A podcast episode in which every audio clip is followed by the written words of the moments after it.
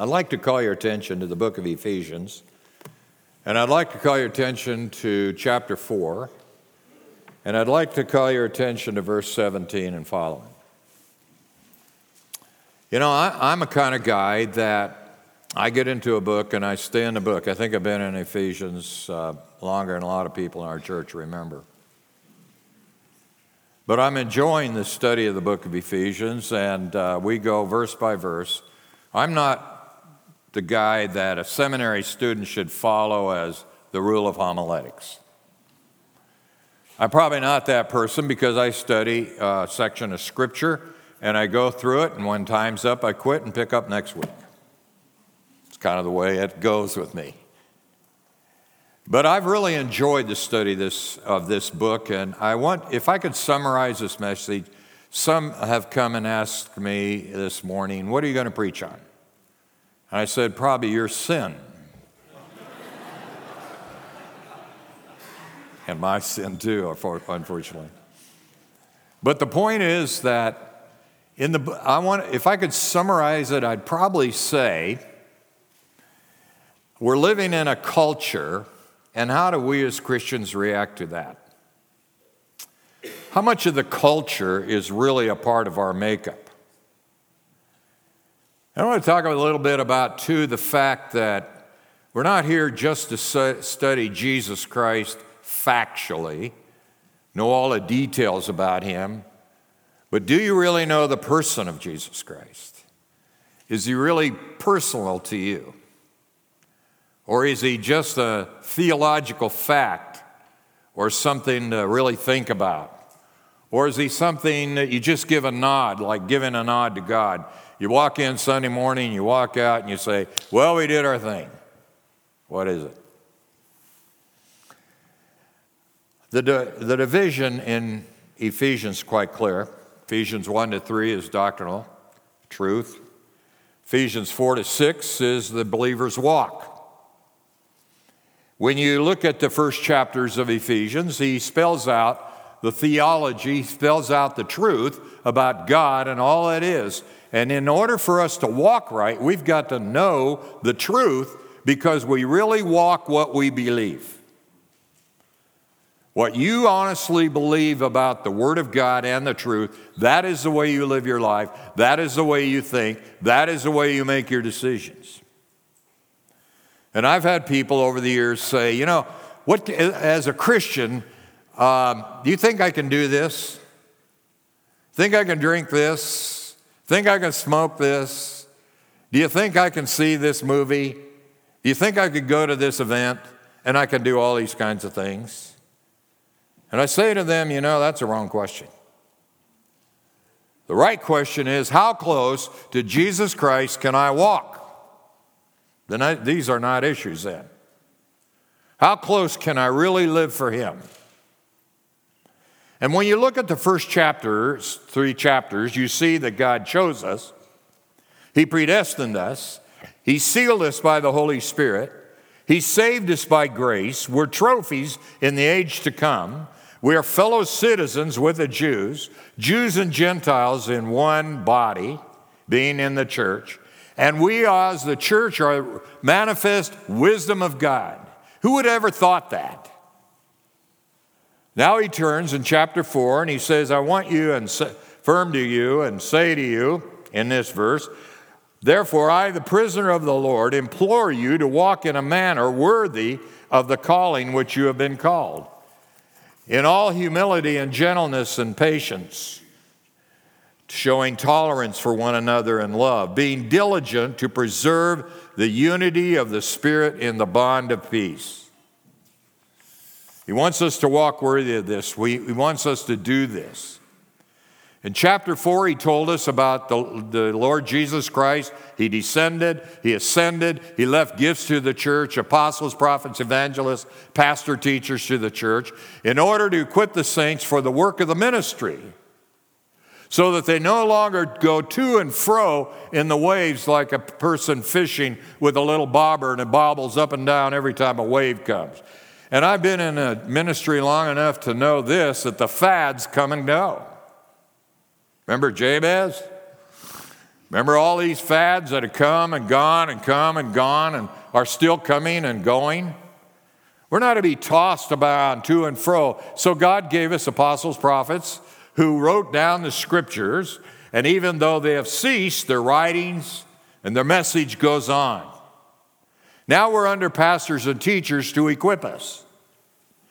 And so he says, as a reminder after this in verse 17, so this I say and affirm together with the Lord that you no longer you walk no longer just as the Gentiles also walk in the futility of their mind. He's reminding them before he really gets into the nitty gritty of how a Christian should walk. And he's not talking about putting on a facade of Christian conduct. He's talking about a life that flows within and out. Our relationship to the Lord flows out of that life and what we know. He says, I say, therefore, and it's in the present tense, which means he's continually talking about this. This is not a subject that he just brings up now and then. This is a constant theme in his ministry. And he also says, and affirm together with the Lord. This again is a present tense. I continually affirming with the Lord. In other words, the word is that he is being attested by the Lord. The Lord is the one who is confirming the message of Paul. One of my mentors died this past week, Dr. John Whitcomb. And uh, he spoke in his church, I think, about 12 years ago. And Dr. Whitcomb, uh, we were in a class one day, and he went on a, on a tirade about the Red Letter Edition Bible. That the Red Letter Edition Bible, which was supposedly the words that Jesus said, these words were actually, that whatever Paul said had equal value as what Jesus said in the Gospels. And we happened to be in a discussion in John chapter 3. Where did uh, the conversation between Jesus and Nicodemus end, and where did the commentary of John begin? Somebody raised their hand and they said, Dr. Whitcomb, if you would have a red letter edition Bible, you would know.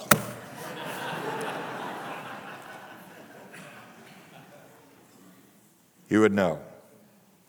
The words of Peter are the words of Christ and John and Paul. And so he says, You no longer just walk as the Gentiles walk, which assumes something that they did walk as the Gentiles walk prior to their salvation.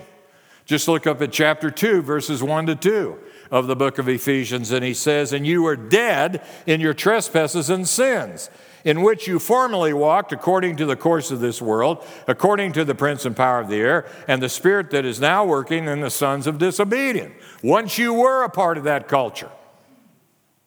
And you and I are a part of the same culture. We once, if we were unbelievers, we once walked in that same culture. It's never been good. It's always been of the devil. It's always been a fallen culture.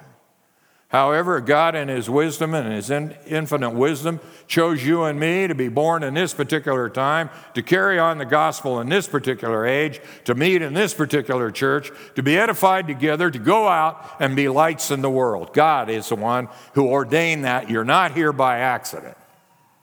You're here by the sovereign, direct will of God this morning. You want to know what the will of God is for you? You're here. That's the will of God. And so he firms together, and this is not a new statement with actually with the Apostle Paul. In Romans 9 1, he said, I'm telling you the truth in Christ.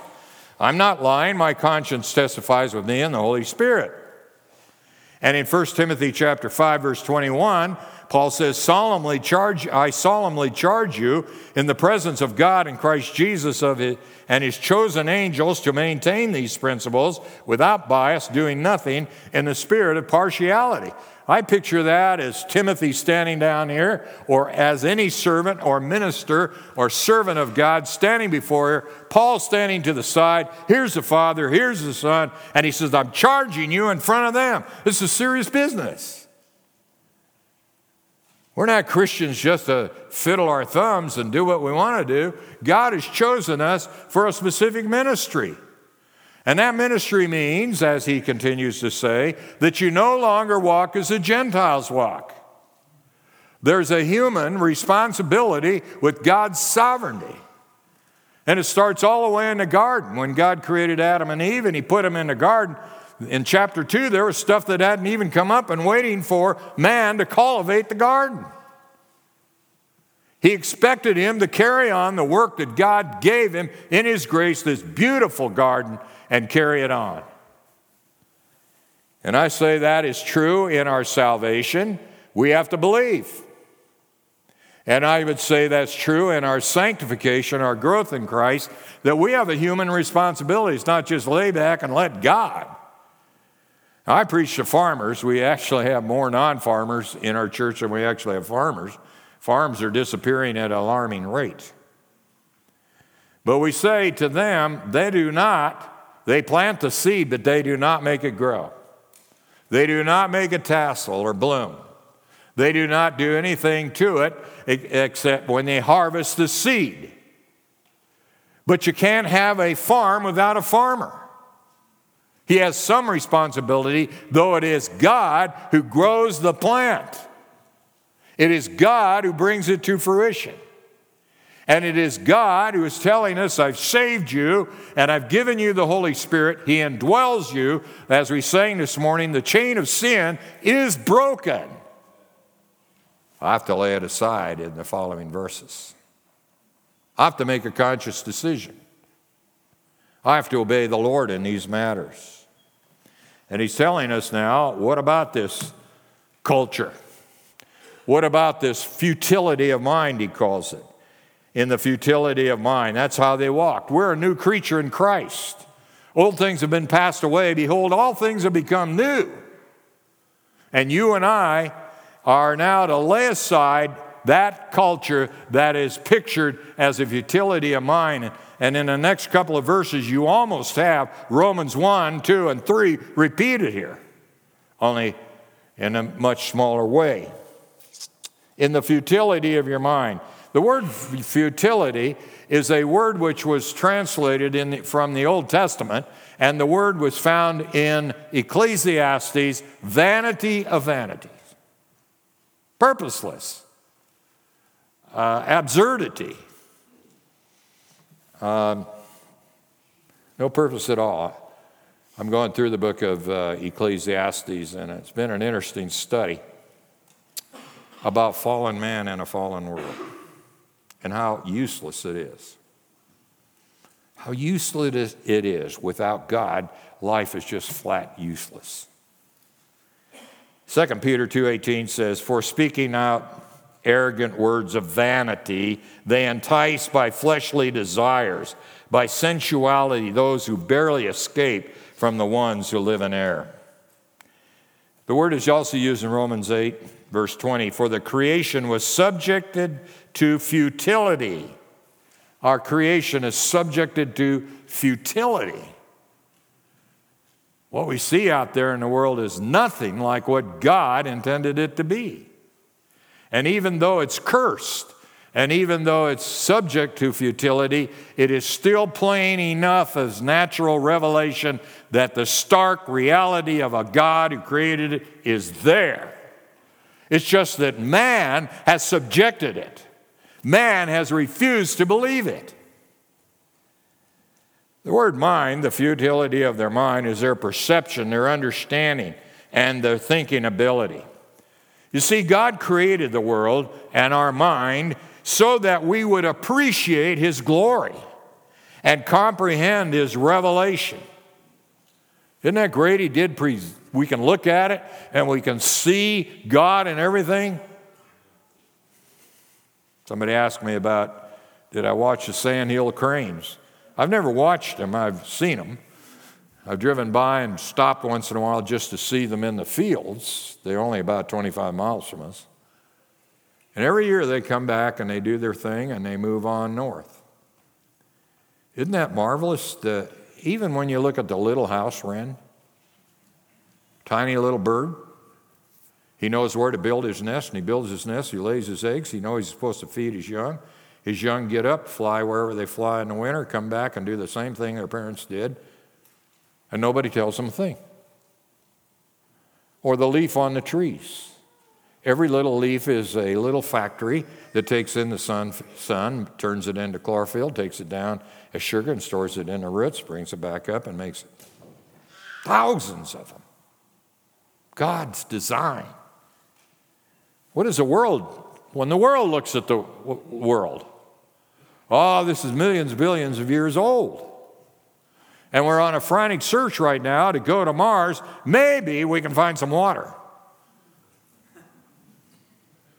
We're coming back through Wyoming this summer, and we were in the um, uh, northern Wyoming going through the mountains there, Bighorn Mountains.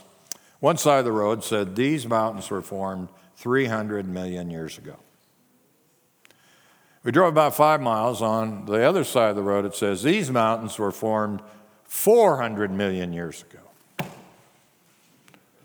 So one, there's 100 million years between the two, two sets of mountains there. I asked Faith, I said, Does anybody know how long a million years is? Think about it. A million years, how long is that? 28 years ago, I walked into the church and I look around here. This is, there's some things familiar here, your windows. But when I look at the back, it's altogether different. And I get back upstairs, I get lost. I haven't even been down in the lower level yet. Some of that we were able to begin, but man, you guys have done a great job. Not only are they empty minded, the great philosophers of the world were like a flash of light in the dark, but that was all. It was just a flicker. Did any of these philosophers bring people to God?